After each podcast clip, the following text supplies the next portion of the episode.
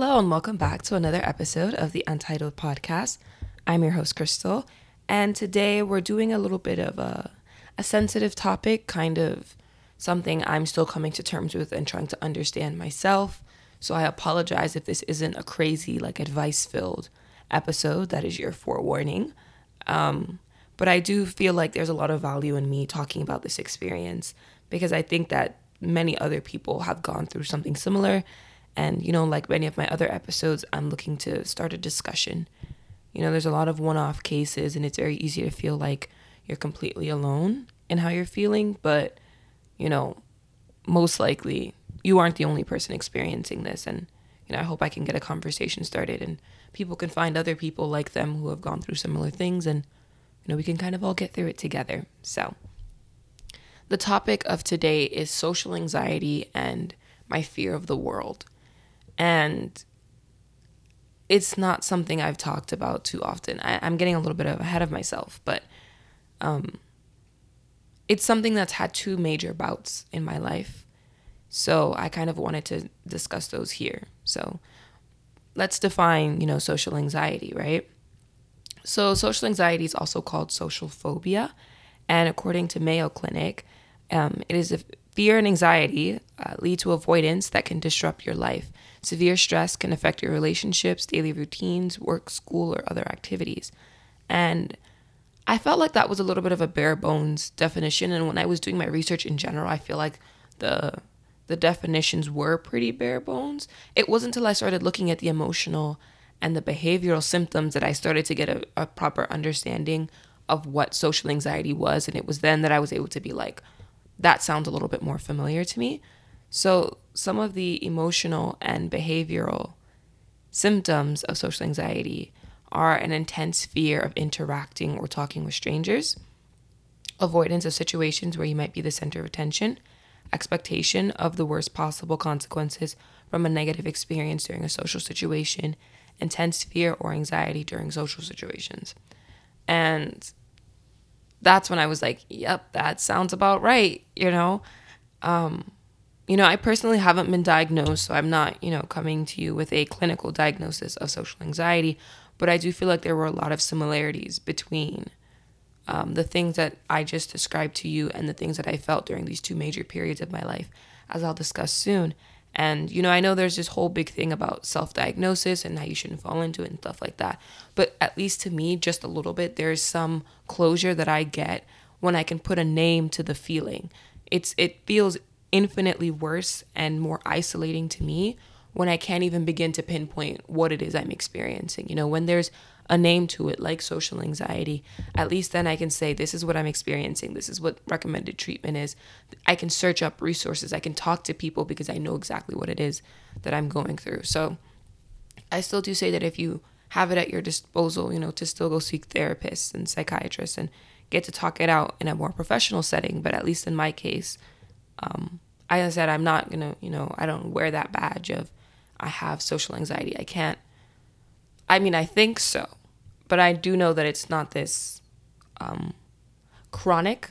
It's not chronic per se. As I said, I feel like I've had two major bouts. I don't think that really negates my experience entirely because it isn't a, a chronic experience. I think I'm getting a little bit off track here, but you know what I mean. Um, so, yeah, if you've listened to my mental health episode, you know I haven't had the greatest experience with everything in the noggin, right? Um, and I don't think I touched on anxiety at all in that episode. And it's only really been, I mean, as you'll see from the examples I give, it's more than the past year, but I would say it's really kicked up in the past year. Um, and I've also talked in other episodes about how I get overstimulated and drained very easily, particularly like a social battery. It's those are definitely ongoing problems for me that I have no way of fixing, or at least I feel like I don't. And the overstimulation and um, the very low social battery, I feel like these things made the situation I'm about to discuss all the more difficult. Um, yeah, because honestly, in these situations, I felt like I was even more sensitive to overstimulation and contact and with other people, and it it would you know distress me a lot more easily than it did before. And it caused it's stress, right? It was simply creating a lot of stress and anxiety in my life. And you know, the two periods that I'm about to get into after this incredibly long introduction, the two periods of my life where I felt like I experienced something at least remotely similar to social anxiety were post Parkland in 2018 and May slash June of 2020 during the height of the BLM protests.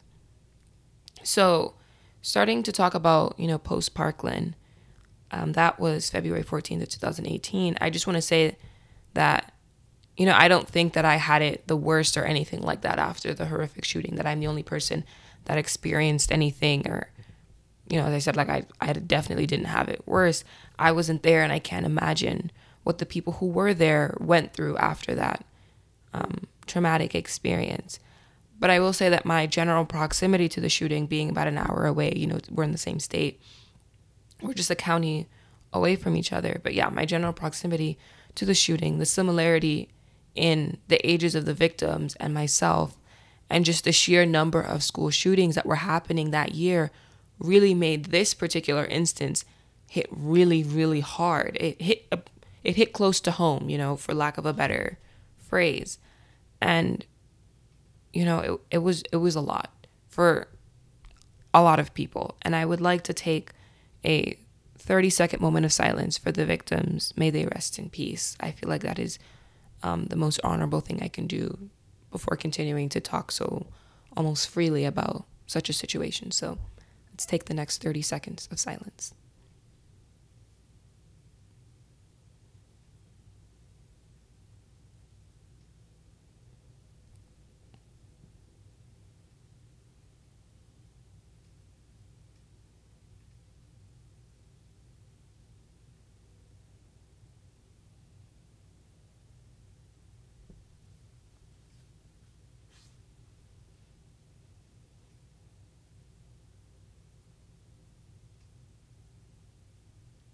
Thank you for sitting through that moment of silence. Um, I know it's not the craziest thing I could do in the world, but I thought it was at least the right thing to at least commemorate the, the lives of those lost before continuing to talk about this event. Um, continuing, um, you know how people say that they can remember exactly where they were and what they were doing them during some of the biggest moments in history this is where I was when this happened. This is where I was. And it would be like 20, 30 years in, in the past. And you're like, how do you even remember that? And for me, I never used to understand that because I was like, how is your memory that good? Especially when they were talking about events that didn't necessarily affect them um, personally. It might have been a big national event, but they weren't even remotely close to it. So I've always thought that was very interesting. And I never really believed that you could be so, you know, traumatized by something that you would remember exactly where you were and what you were doing until I was able to remember that post Parkland. For that was the big event for me that to this day, and I'm someone that has horrible memory. I've talked about it a lot, but it's one of those things where I can remember exactly where I was and what I was doing, almost down to what I was wearing in that particular moment. You know, I was at the bank. I was at the bank. Yeah, I was getting my first um, my first debit card.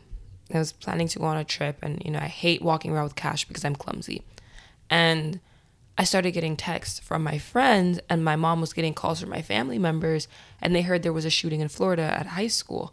And you know, my family doesn't live in the US, most of them don't. So when they just heard a shooting at a high school in Florida, they thought it was mine. And we were like, no, I have no idea what you're talking about. And my friends started kind of updating me on the situation as it occurred because I wasn't at home. And, um, you know, at one point they told me it was like in Parkland, Florida. And I hadn't really heard of that area, so I didn't know where it was. And they were like, oh, yeah, that's like 45 minutes, an hour away. And, and it was like, wait a minute, you know? I mean, school shootings have always been a horrible thing to hear about. That's that's literally one of the worst things you could do, right? One of the worst crimes you can commit. But it was a very different experience when it was in like Virginia or literally anywhere but Florida. Having it not only having Parkland have happened not only in Florida but an hour away from where I lived was very much eye opening to the fact that it could be anybody. You know, before I used to be like, oh, it could be anybody, but there was a certain degree of like safety I felt that I had because we hadn't had any major school shootings in Florida. And then this happened and it kind of ripped off the band aid for me, kind of ripped away the safety net because I realized that I could literally be next. Like more so than ever, I realized that I could also be next. So I think that was what really hit hard about that situation. And even then, the weight of that situation didn't kind of even set in until I was at home that evening. So several hours after it had ended, that I was like, wait a minute, you know? 17, you know, innocent lives lost didn't really hit me until later. And I, and I felt horrible. I, as I said, I can't imagine what anybody who was there to witness it went through. I can't imagine what those families went through. Um, that's, you know, and as I said, I'm not trying to say that with me talking about my experiences with social anxiety post any of this, that, you know, I'm not saying that I had it worse than anybody that was there or, you know, I'm the person that got hit so hard. You know, what about me? What about me? I'm not trying to make myself the center of attention or the number one victim or anything like that, not even close to that. But I think that there's this collective anxiety that people my age felt and continue to feel, especially if you're still in high school, around social around sorry school shootings. There's just you know feeling this paranoia almost that you're going to be next. So I think I'm speaking more about that collective experience because I don't think that I've seen too many people talk about it in a non-joking manner, being like, "Oh my god, I could be next," but you know, I don't think it's fully set in for some of us that it really could be us next and I don't think we've talked too much about it really unpacking that that's almost PTSD, you know. I don't think we've collectively talked that through yet. So I hope that I'm contributing a bit more to that side of the conversation. And, you know, I felt very, very sad and upset and frustrated. But even this isn't really where the anxiety began. It didn't, it wasn't an immediate thing following the, the ending of the shooting that same day. It wasn't until we returned to school after the shooting that it, it set in, you know, because again, head is my head is on a swivel, right? It's like, cause it's like you don't know who to trust. Those kids went to school that day. Their parents took them to school, kissed them goodbye before they got on the bus. No one could have expected that that's how that particular day would have gone. You know, you couldn't have expected that that would be the last day you would have seen a loved one. So I think it's that, you know, expect the unexpected that really took over my head that first day back at school because it's like, you know, I don't know. You know, I have a, I have a, to me at least a pretty big school. I mean, compared to other schools in Florida, it's not that big, but I don't know 95% of the people here. I'm not saying that you look like a school shooter, you look like a shooter, nothing like that, because you just never know. But it's the fact that you never know that freaked me out even more. You sit in class, you never know someone might reach into their backpack and boom, it's right then and there. You're in that situation. So that's what really freaked me out and continued to freak me out for the entire time I was in, in high school. So for the next two years after that. But particularly talking about this day after um, when we returned to school after the shooting, we were planning to have a, a protest against gun violence. Of course, our school was very stupid and said that you couldn't do a walkout because we wanted to walk down to City Hall. And they said, no, you're all going to get in trouble. And I'm kind of like, that is probably the most insensitive thing you could have said to a group of high school students right now. But do you, I guess. So they confined us to like the bus loop. And while we were waiting for that to happen for the students, because they were going to make an announcement and tell us, okay, now it's okay for you to protest, which I have a lot of opinions on people trying to control protests, but that's for another day. While we were waiting in the classroom for that to happen, um, I think they had just made the announcement, but everyone in our room was like, let's give it a few seconds. Let's be sure, you know, because, you know, we were all aware of how Parkland happened, that the fire alarm was rung and students filtered into the hallway, and then that's how they were able to get students together. So we were kind of like, let's give it a second, right? So we're sitting there and there's just a massive boom in the hallway. The classroom literally fell silent. We were all kind of looking at each other. Some of us looked a little spooked, myself included, and we were all like, no, there's no way, there's no way. So we were all just kind of sitting there until someone finally like broke the silence. It was like, guys, I think someone just dropped a book in the hallway or something. But that moment right there really sold it to me how like messed up we all were after that how scared we all were that a simple textbook falling on the floor in the hallway, we thought it was a gunshot. You know, like I think that that being the reality for American high school students is probably one of the saddest things ever. Um, I really I think goes to show how much we've been failed by our government in terms of curbing this issue and you know like like how how the lack of gun legislation that we've had for so many decades has real life consequences. Things that many people are going to have to live with for the rest of their lives. So And you know, like to make it worse, you know, it didn't end there. It wasn't like, okay, we breathed a sigh of relief and then we walked confidently to the, the protest in the bus loop.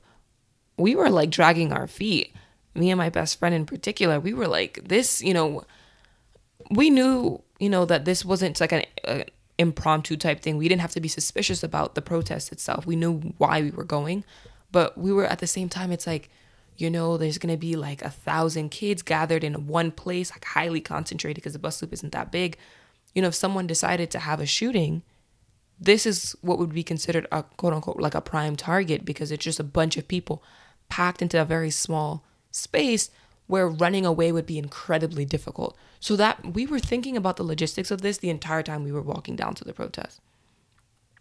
We were like, okay, but there's this exit. So if this needs to happen, we have to do this. Grab this person, do this, do that we were 16. I was 16 at the time that this happened. So the fact that we were thinking like that and continue to think like that for the rest of the time we were in high school, as I said, is incredibly, it's such a disappointing thing. And it's a really sad thing for me to have to recount right now because it's like no kid should be, li- no one should be living like that with, you know, feeling like you have a target on your back and constantly looking over your shoulder, especially for such a preventable issue.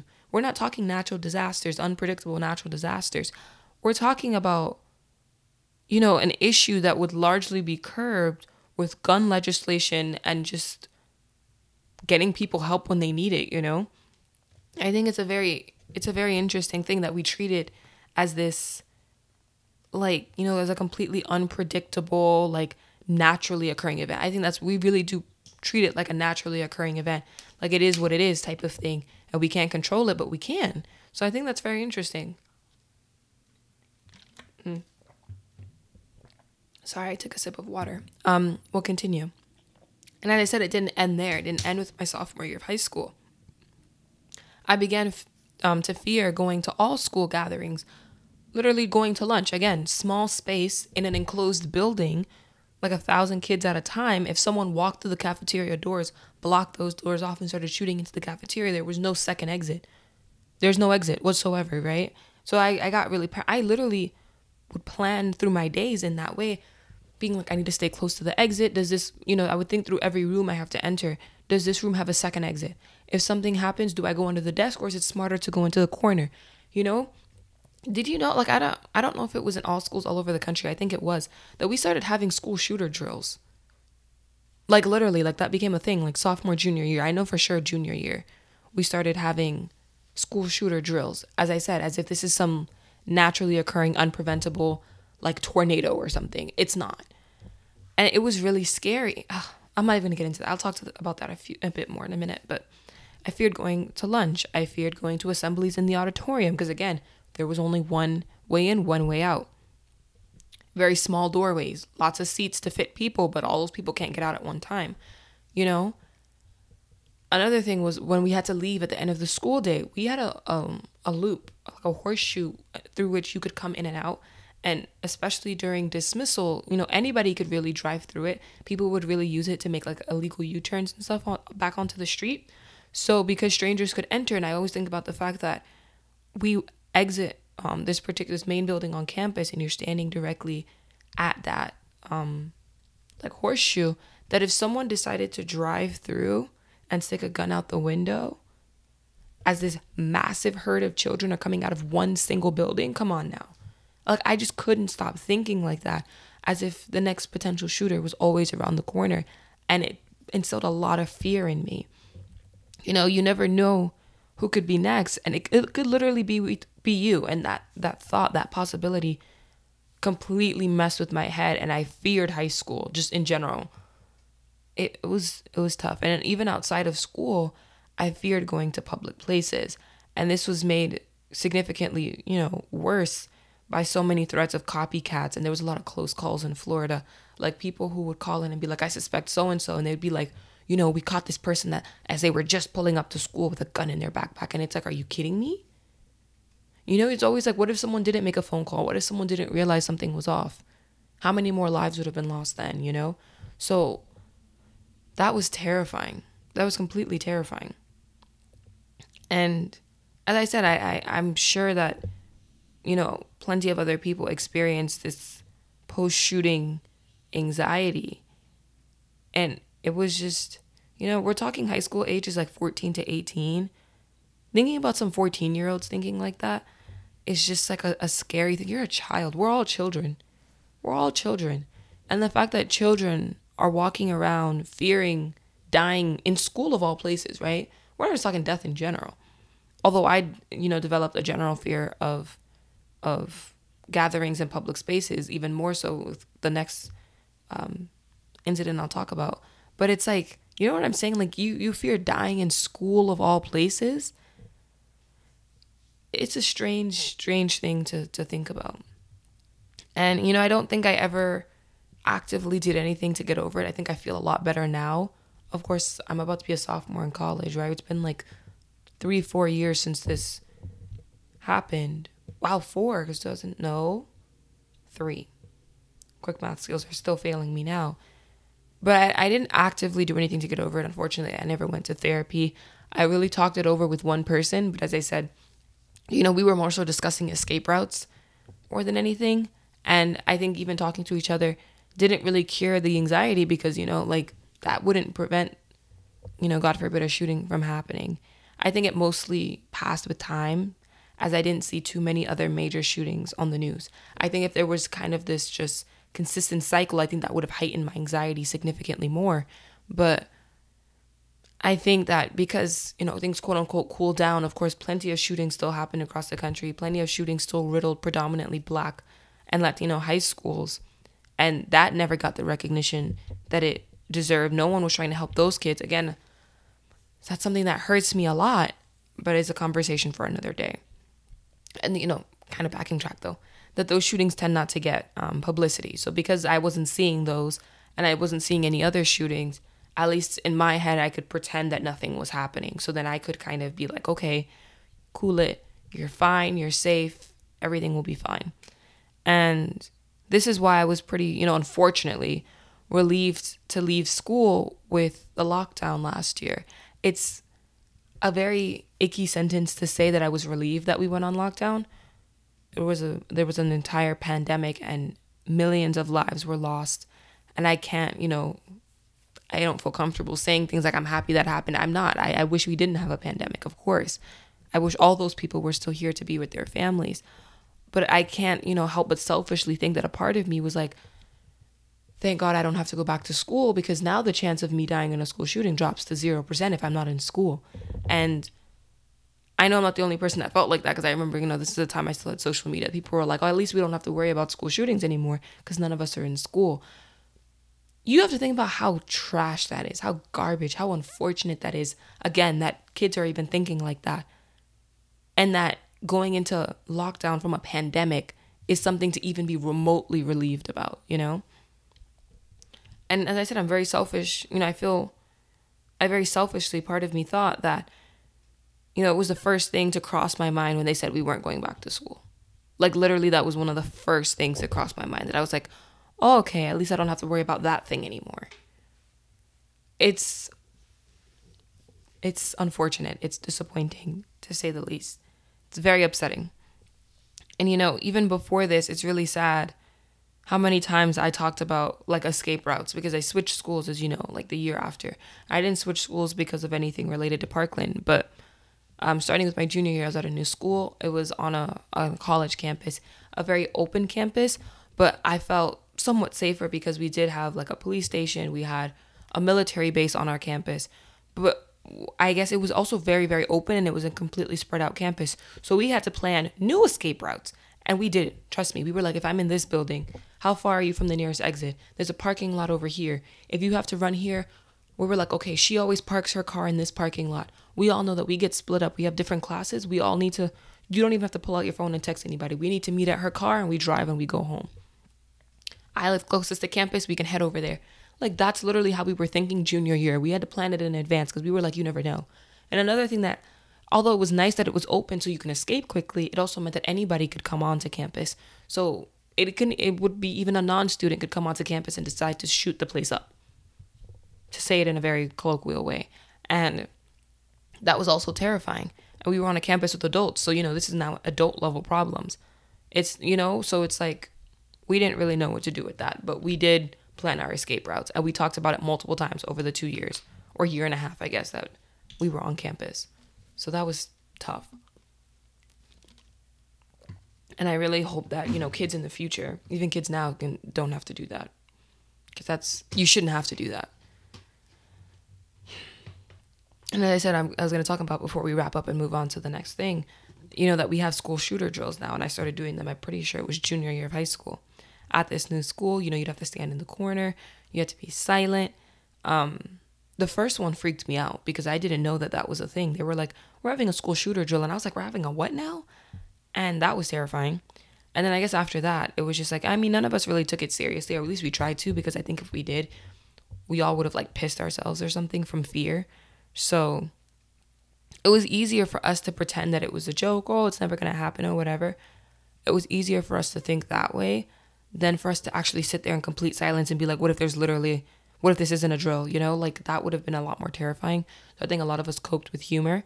Um, but again, the I don't like the way the situation is being handled. Obviously, most students don't. Most parents don't. It's just a really America's a tough place to live in. It's a very it's a very hard place to live in. It's very hard on your mental health. I don't know what else how else to put it. As I said, this built up a lot of anxiety in me. And I've never been someone that had like an intense fear of death, but I do think I developed one post Parkland and it never went away. Of, of all the other feelings I'm talking about with social anxiety, I think that I've been able to control that a little bit better. Um, but the the fear of death thing, a fear of violent death in particular, has never left me. I'm I'm still terrified that that's what's gonna happen, and it always has me kind of on red alert. But we're moving forward now onto the second bout. As I said, things kind of cooled down for me. I don't think everything went completely away. As I talked about, I never stopped fearing that the next school shooting would happen and that it would happen to me. But it quelled quite a lot when I didn't see any major incidents, especially none close to me. But it pretty much shot back up about two and a half years later um, during the height of the BLM protests. And again, it was pretty similar. Um, but this one I think was definitely very hard hitting and it felt as what I can only imagine true anxiety felt like and fear of the outside and fear of other people could feel like I felt like it was very strong here. And I think this is the one that left me a lot more shaken up and it took a lot longer for me to get over this. Um, it was pretty much just the culmination of frustration that we'd made so much little progress um, in the Black Lives Matter movement that something like this could happen again and fear that I could be next. Again, just fear of being a victim, right? And again, you know, no one ever thinks it's going to be them until it is. You you go to the park thinking you're going to just play around. Boom. You go to the grocery store to pay for something. Boom. You you're driving down the street, you get pulled over. You think, "Okay, they're going to ticket me and I can go about my business." And you never make it home that day. It's the simplest things. And you know, my mom always says, like, you know, just when you leave your house one day, you don't know if you're gonna come back. And she always used to say, and I was like, you're being very overdramatic. But like, I think this situation, on top of so many others, really proved to me that that is 110% true. So then I, you know, told myself if I don't leave my house, nothing can happen to me, which I'll talk about a bit more. I kind of want to talk about one of the ways in which this anxiety kind of manifested itself. If you know me, you know that I don't drive. I am 19 years old. I turned 20 in like six months and I still don't drive. Um, got my permit though, so that's great. Was planning to get my license before I went back to school, but I'm a procrastinator and I don't have time and I probably won't be able to do that, which sucks, but whatever. But if you know me, you know I don't drive. And I have other reasons. As I said, I'm a procrastinator. When all my friends were getting their permits and licenses in high school, I had no interest in it. And then at one point I said I was going to do it, then I put it off and I didn't do it. And then to be honest, I just forgot until I graduated high school. So, yeah, but another part of it was you know, I never I've never talked about this. I brought it up one time. The first time I ever said this out loud was during my sociology of race and ethnicity class my freshman fall. Because we were talking about this stuff. And I felt like okay, I like, I just need to say it to someone. Like I just need to get it off my chest. Because it took me a minute to realize why I didn't go back for my license. Why I never tried to even take the drug and alcohol test online, the permit test online. There's a reason why. And it took me a while to realize. And then I realized, and it's it was this you know, this this incident was a huge part of what squashed the remaining interest I had in learning how to drive. I thought that if I never learned to drive, I could never be pulled over, and that would make the likelihood of me becoming a victim of police brutality lower. Think about that for a second. That's what I told myself. I think there was still some truth to my statement. I was like, if I'm never in the driver's seat, I'm not going to get pulled over. Nothing will happen to me. At least, not that it would never happen, but the likelihood of it happening decreases because there's one less incident in which it could happen. And it's really, you know, freaking sad that I was thinking like that.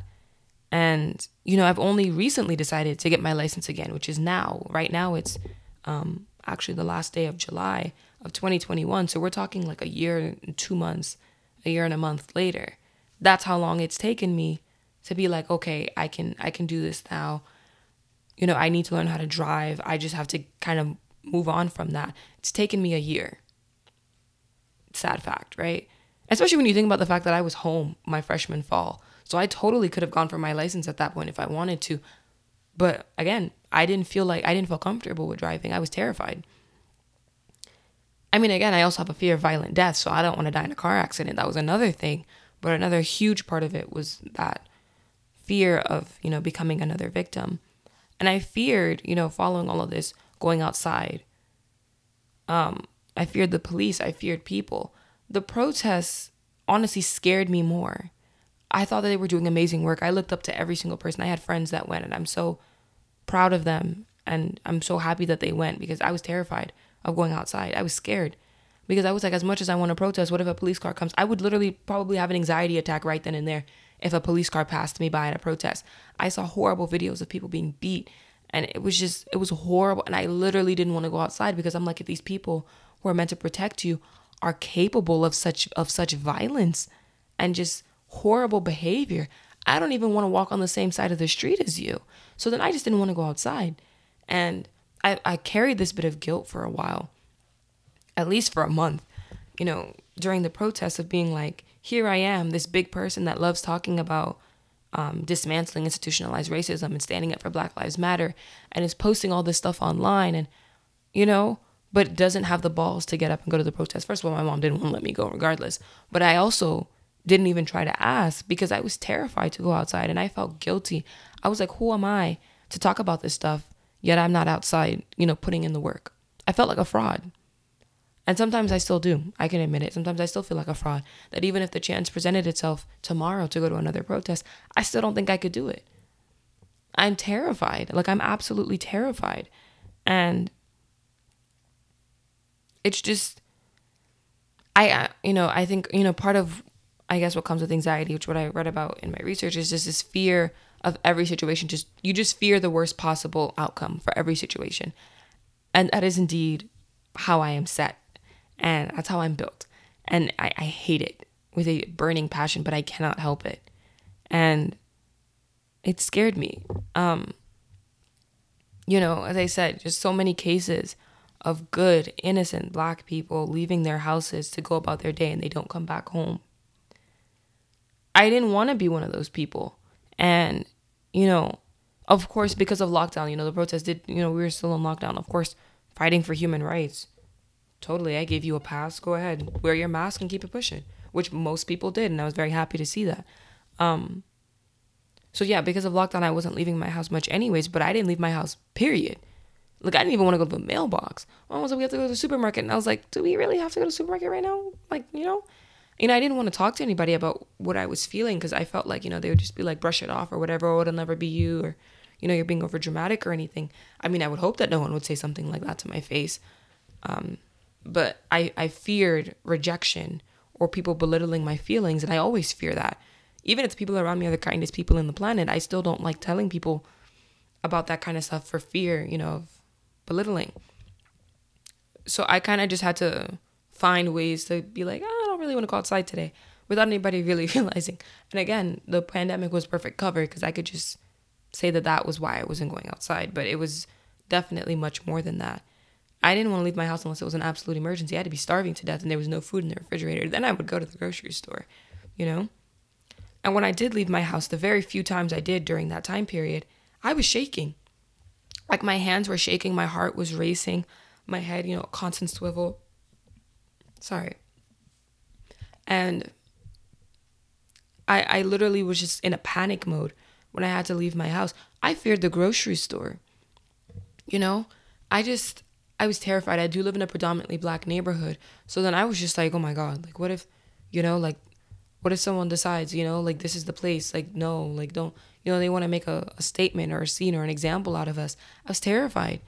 And you know, I would like keep my eyes on the speedometer cuz I was driving with my mom. And sometimes she's a heavy foot. So I'd be like, you know, like, "Oh, you know, oh, you're going a little bit fast. Oh, you're a little over the speed limit. Oh, be careful, whatever."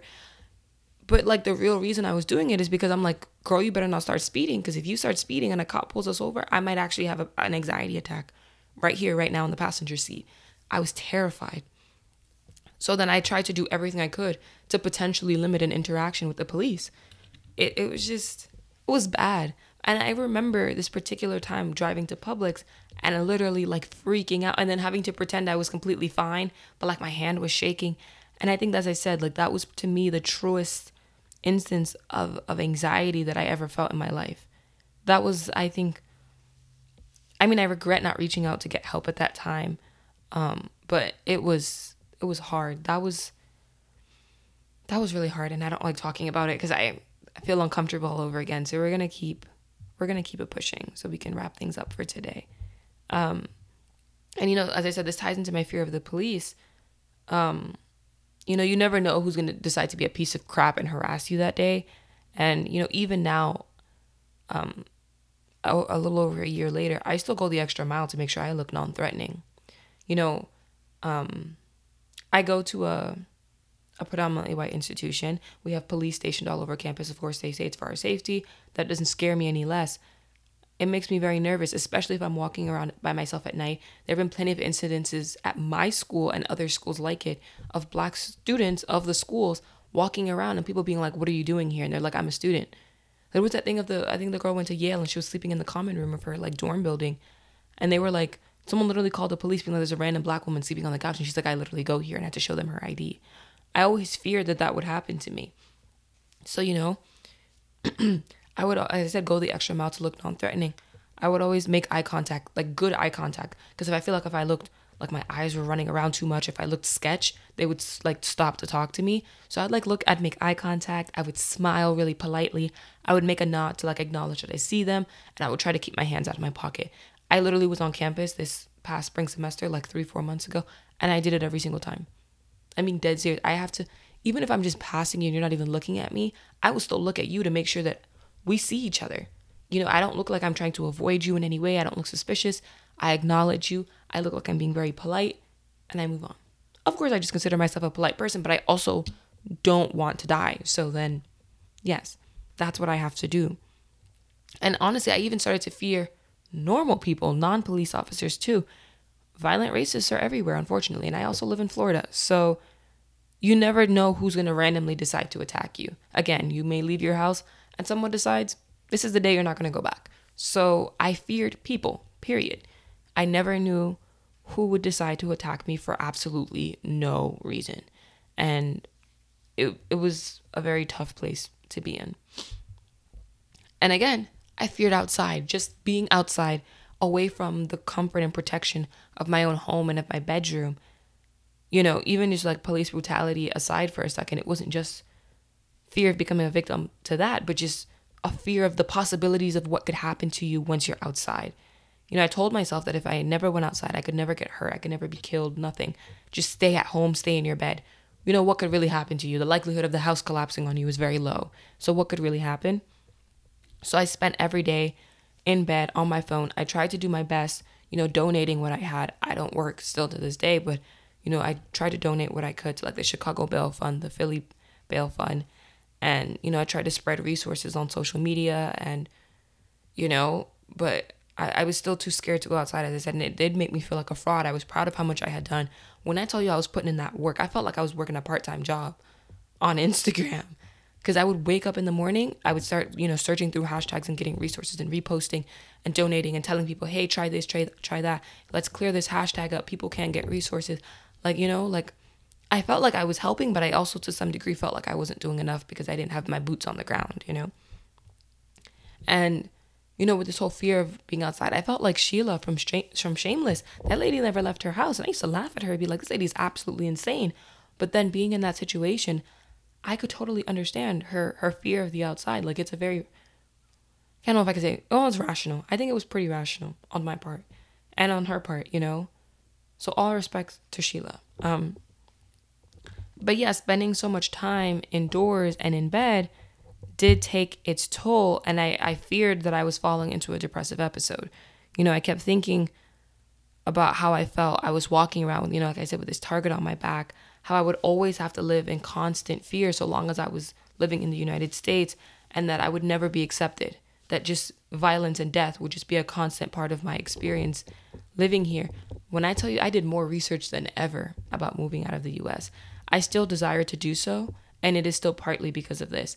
Because, you know, even though the general anxiety, the, the height of the anxiety that I felt last year has, you know, come down quite a bit, it's not gone it is still a very rational, unfortunately, rational fear and anxiety to have because it literally can be anyone at any time. So once I really, you know, really, really, really realized that, I was like, I can't live here and I don't want to. It sucks that so much of the work that I want to do though is based here. Um, makes the most sense to do it here that creates a lot of frustration for me because I want to leave. For the sake of my safety, I want to leave. I'm not saying that racism doesn't exist anywhere else, but violent racism, to the degree that it exists here, is very uniquely United States.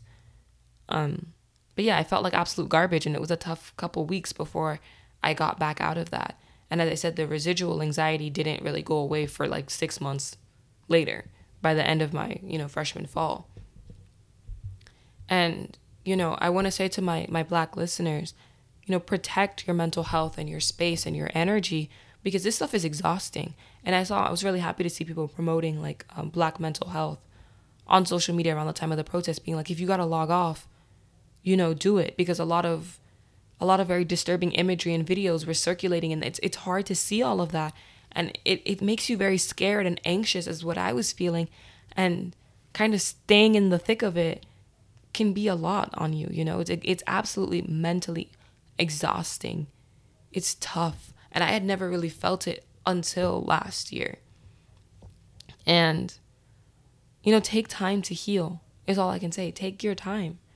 And before we get into the conclusion i'm sorry i didn't do this earlier. It slipped my mind. I would also like to take um, another 30 second moment of silence to george floyd i apologize for speaking so so freely about the events of last year, and never, you know, naming him as he should have been. I apologize. But I do still um, want to take 30 seconds of silence.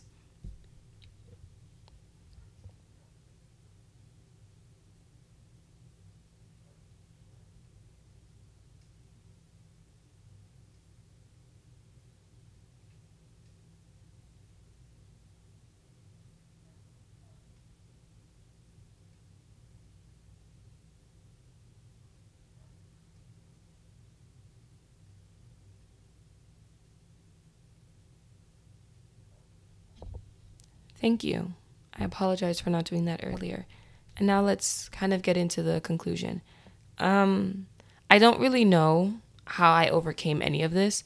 I just, you know, can only assume that time really does heal all wounds. I guess the less that I thought about it and the more time that passed, the better I felt.